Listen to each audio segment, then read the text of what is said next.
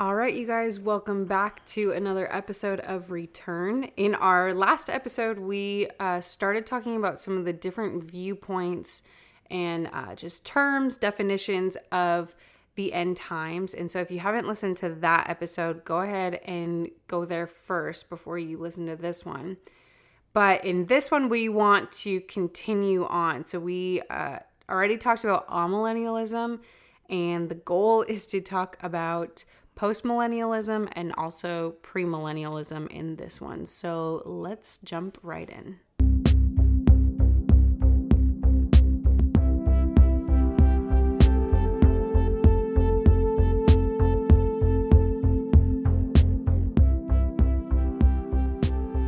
Okay, you guys, so picking up right where we left off in the last episode, uh, we want to jump to another viewpoint of the end time, specifically focusing on that millennial kingdom, which again is the thousand year reign that we see in Revelation 20 uh, of Christ on the earth.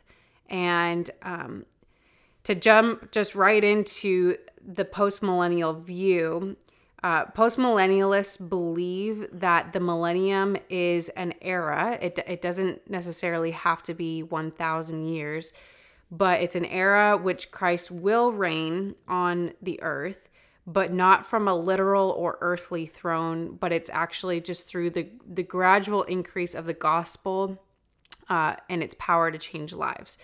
So uh, basically, this viewpoint holds to that there's going to be a gradual Christianization, Christianization of the world, and Christ will return uh, after the whole earth has been Christianized and will usher the church into the eternal state after judging the wicked. So, uh, the reason why it's called postmillennialism is because, by its view, Jesus is going to return after the millennium.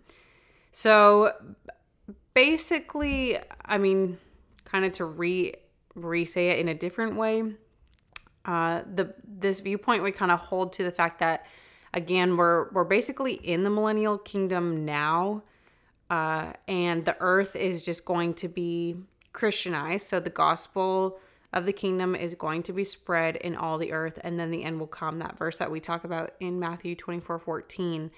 This viewpoint would basically hold to the fact that, I mean, if we were going to give an example from church his- history, uh, Constantine became emperor, became Christian and then kind of converted the whole uh, world at that time to become Christians. But I, I guess the difference of this viewpoint is that the conversion would be more authentic for all the earth. And so, um, I mean, you would kind of hear this theology a lot in in teachings about the seven mountains sphere. You know, I grew up listening to a homeschool curriculum, um, which I really enjoyed because I, I think it reaches for awesome things.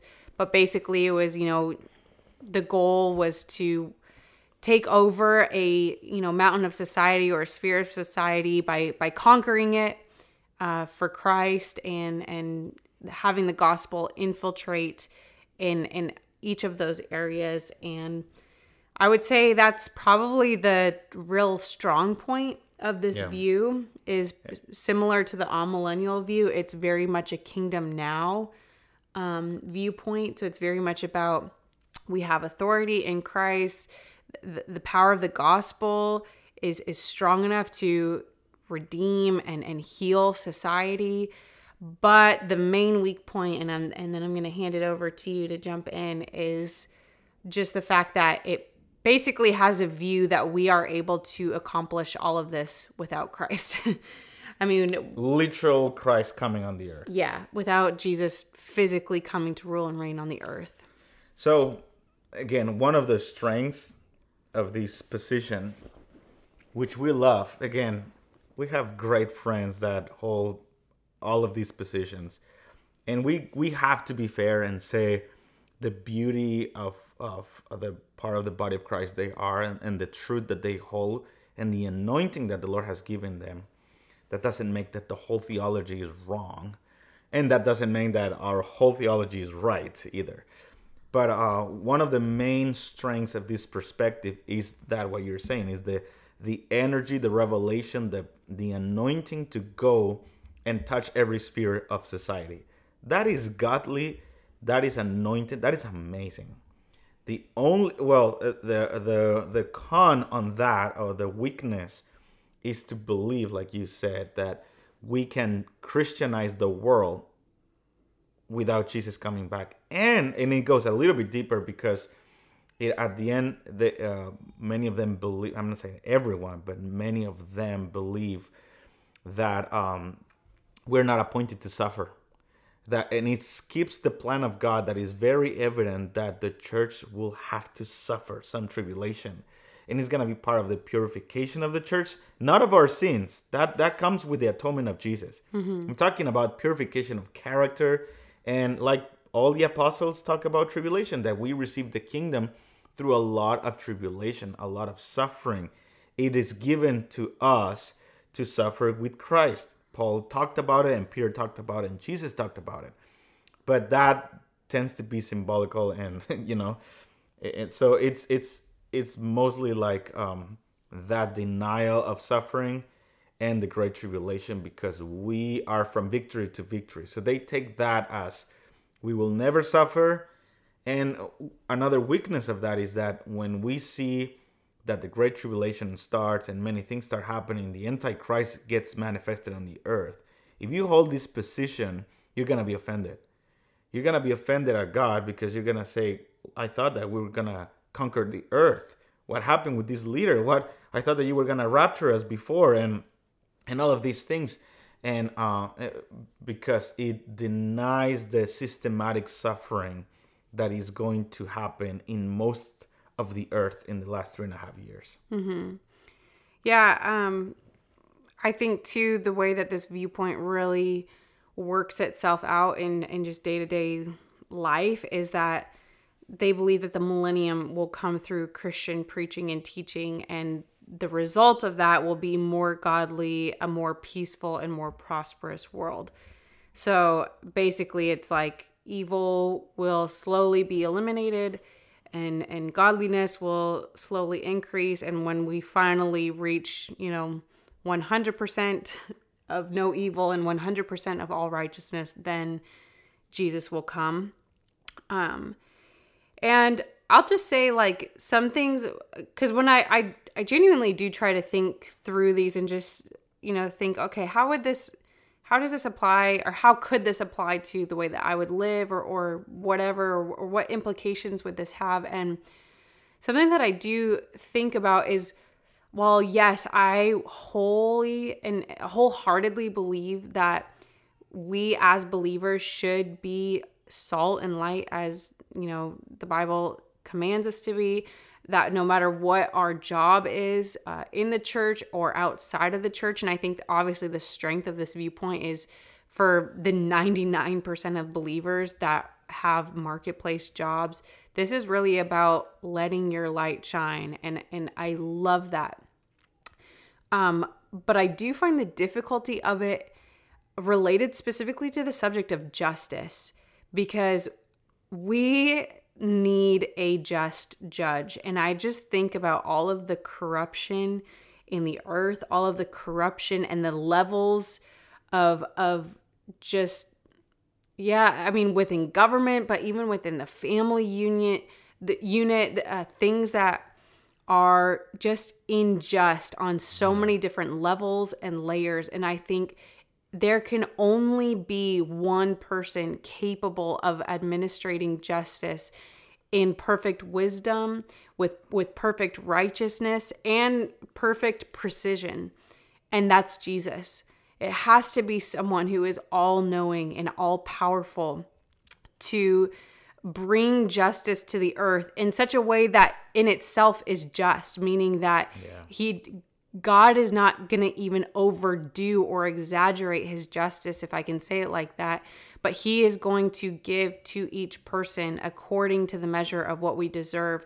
And I just think there, we as humans are completely incapable of doing that.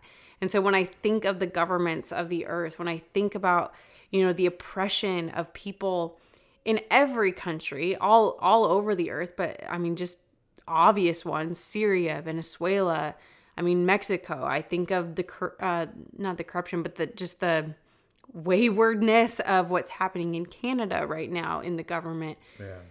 All of that demands a just judge and and I just think it's a bit arrogant to assume that we would have the ability to usher in this reign of Christ and then say, "Hey Jesus, you know, we have everything ready for you now you can come back." And I know that's not the way that postmillennialists would obviously s- say it, um, but in some ways it's it is kind of the fullness if you were to take their beliefs you know to to their extreme that's kind of the way that it would be enacted and so um, that's just kind of an issue that i hold with it i think we need a just judge uh, Yeah. to rule the earth so okay moving into uh, the premillennial view so there there's two different aspects of the premillennial view that I want to talk about. There's historic premillennialism and then there's dispensation pre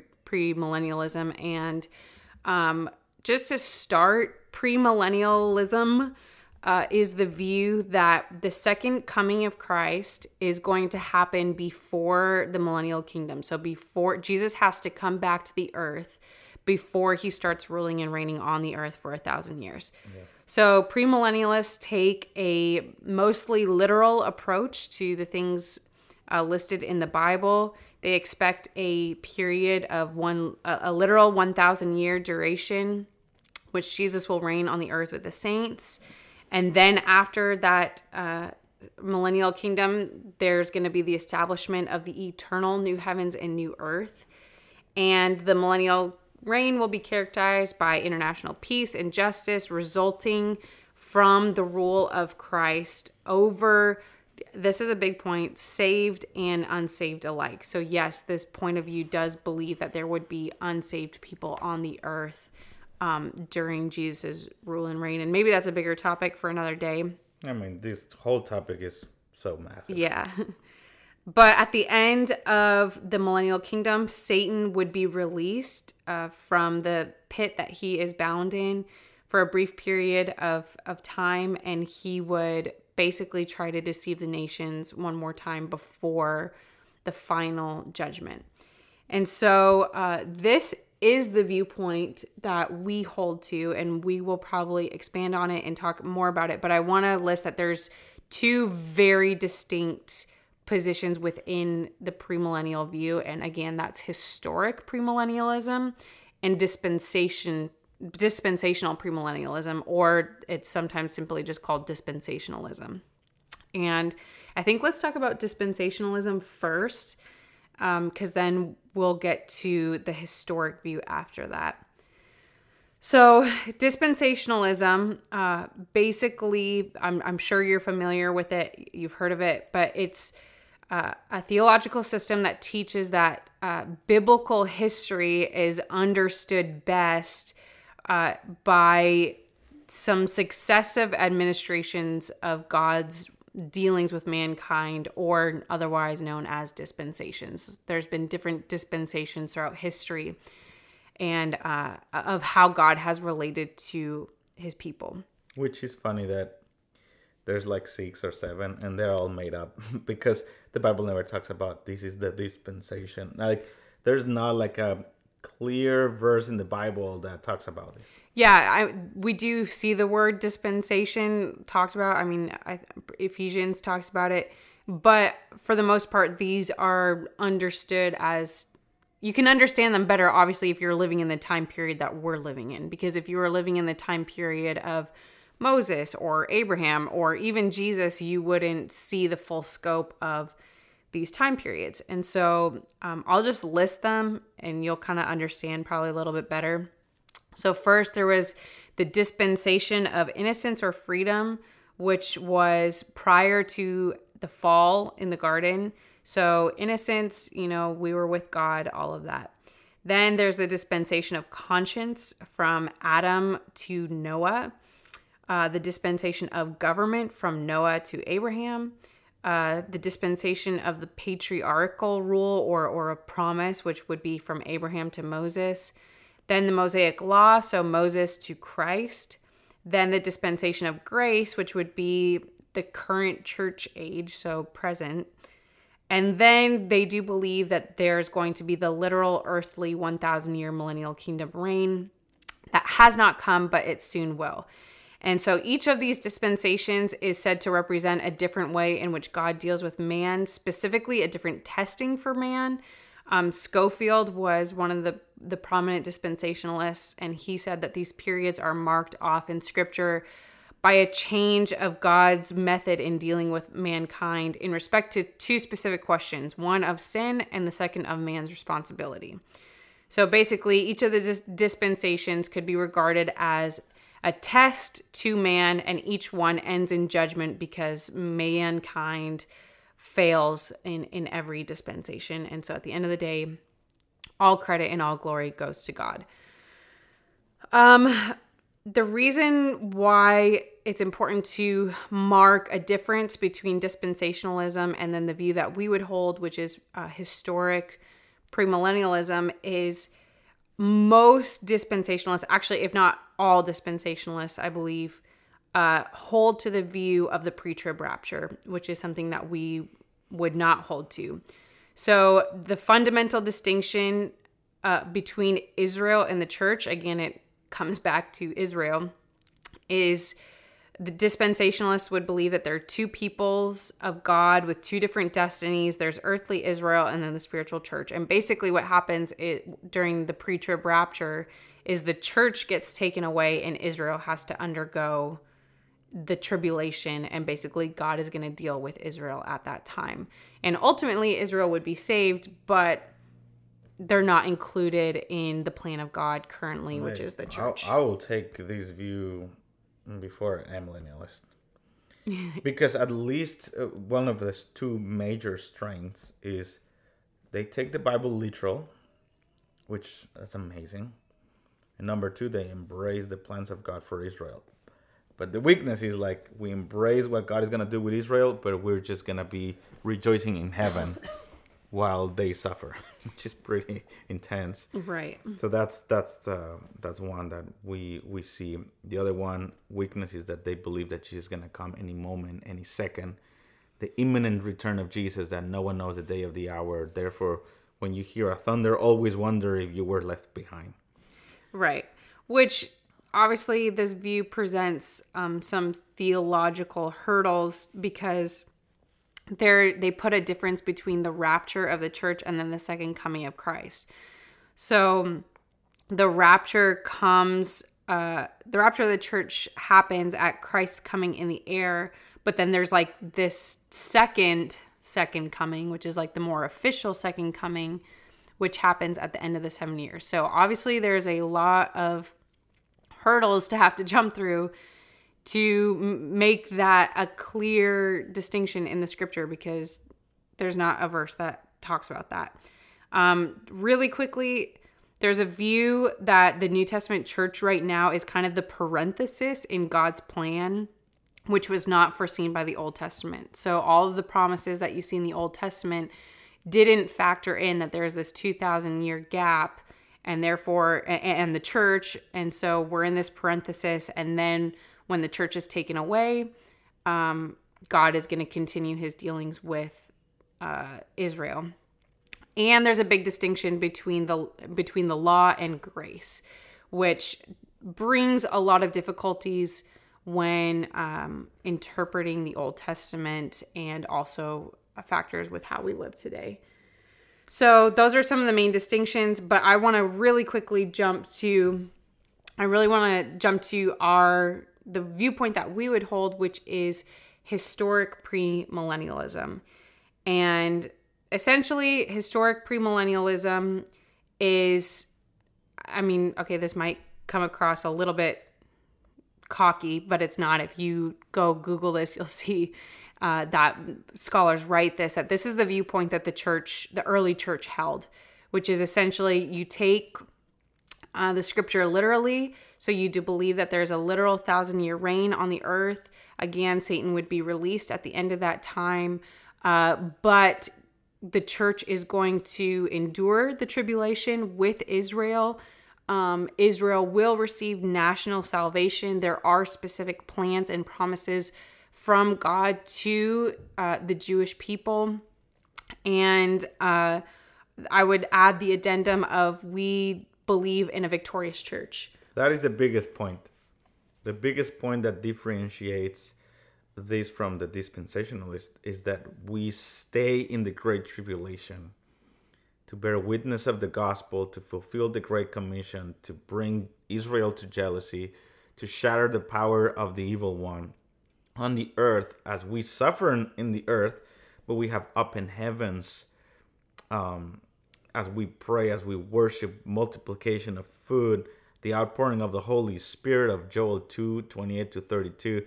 All of these prophetic promises fulfilled in a vessel, not just the 144,000 witnesses to Israel, and we are the church just watching how everything happens. We believe as Moses was preparing the wilderness for 40 years to, to for the Exodus, we are being prepared to not be taken up, but to endure and not to receive the wrath of God, but to release it against the Antichrist as the last days Pharaoh and uh, and everyone that receives the mark of the beast. So we're gonna be like a corporate global Moses that is participating with God in releasing and binding and releasing in prayer, like Matthew 16, um, um, all the power of God. So Yeah. I, I would say that's th- a massive thing that instead of giving you fear, it gives us confidence. And honestly, it excites me. Yeah. It makes sense for me to get ready because if I'm gonna be raptured at any moment, what what am I preparing for? For just you know. But if I'm preparing for what the Bible said that is gonna happen, and I am I become the vessel of that, then it makes sense that we prepare. Yeah. In in closing, I'll just say I I think one of the biggest strengths of this viewpoint is that you can take the Bible at face value. You can take the book of Revelation and read it literally. So 10 days really means 10 days. 144,000 really means 144,000. There's not a lot of loops that you have to jump through. Um, yes, there is a lot. I mean, it requires faith, I guess. I don't know if faith would be the right word, but um, it we do believe that there has to be a rebuilding of a temple before Jesus comes back because it says that the man of lawlessness is going to stand up in the temple of God and proclaim himself as God. So, um, you know, that would be basically, we do believe that there are things that still need to take place before Jesus would come back. But we read the book of Revelation. Literally, we take the promises of God um, to Israel and in the Old Testament and of restoration, we take those literally. And I guess to be fair, also, I would say to throw in probably some weaknesses of this view is there is a lot of um, change in mindset that I think comes when, you, specifically when you look at Ezekiel's temple in what is it, Ezekiel 40 to 46, I believe. 48. 48 um just because that would be a millennial temple and uh, there are sacrifices that happen in there so there's kind of some implications to that which um, require a lot of studying i mentioned that we do see that there are unsaved people in the millennial kingdom during jesus' reign and uh, again that's a hurdle for some people but we i'm pretty confident of the bible verses that we see in the scripture that talk about that and back it up. But just trying to be fair and and give some weak points to the view as well. Definitely it requires study. It requires knowing the bible. It requires even being familiar and more than familiar with the promises of god related to israel and the need to stand with her and and why uh why we would believe that we are going to be on the church during the tribulation Personally, I wouldn't see that as a as a weakness. Uh, if I don't understand it, I don't have to worry about it. yeah if he true. says that he's gonna come and rebuild a fourth temple because it's gonna be a fourth temple, um, and it's massive and there's gonna be sacrifices, I'm just gonna say, for eight chapters of the Bible that I don't get at all, I'm gonna keep trying to get them, but I'm gonna just accept it. Yeah. You said when you come, you'll do that. Oh, you will explain to me in person if I don't get it, but that is not gonna. I don't see it as a weakness, unless you. I was just saying there's good arguments Yeah. there. Mm-hmm. Yeah, yeah, that I haven't heard of. because if I mean, if you just say, okay, Jesus, you're literally gonna rebuild a temple, you created the earth out of nothing. I don't see any problem with that. And sacrifices, well, maybe you just want to keep celebrating and re- remembering, and maybe it has to do with the first coming of the Father and some cleansing and preparation for His presence. I don't know. Yeah, those are the arguments that Yeah. people make is you can't have blood sacrifice for more than just remembrance. I mean, the amillennial view, that was the argument that um, the guy made is he he said it very strongly said I think that's a stench in the nostrils of God to say that there would still be a need for sacrifices in the millennial temple. Anyways, we are getting off into a big rabbit trail. I just wanted to say that there are arguments obviously against that. And so it requires more digging into the word of God, more study. Obviously, because even us presenting these different viewpoints and then giving obviously our our viewpoint and opinion doesn't mean that we have it all down pat that's why we're so grateful for the different um, views that are represented because at the end of the day if you take it with humility and with a desire to go deeper in the word of god then that's what you're going to do you're going to jump in and, and study and, and pray and fast and, and get god's heart for what is listed in scripture so okay. what Oh, you were you were gonna close it? yeah I was gonna close it too. okay be I my never guest get to. I never get to. Okay, guys. Well, this is what. this was a what a great uh, episode on the podcast. Your favorite podcast return. This is your host Benji Nunez with Gabriel. Uh, what about that? I'm now the host. amazing Okay, so I think we'll see you next week. what do you say to close? in the next episode Okay, you close it. bye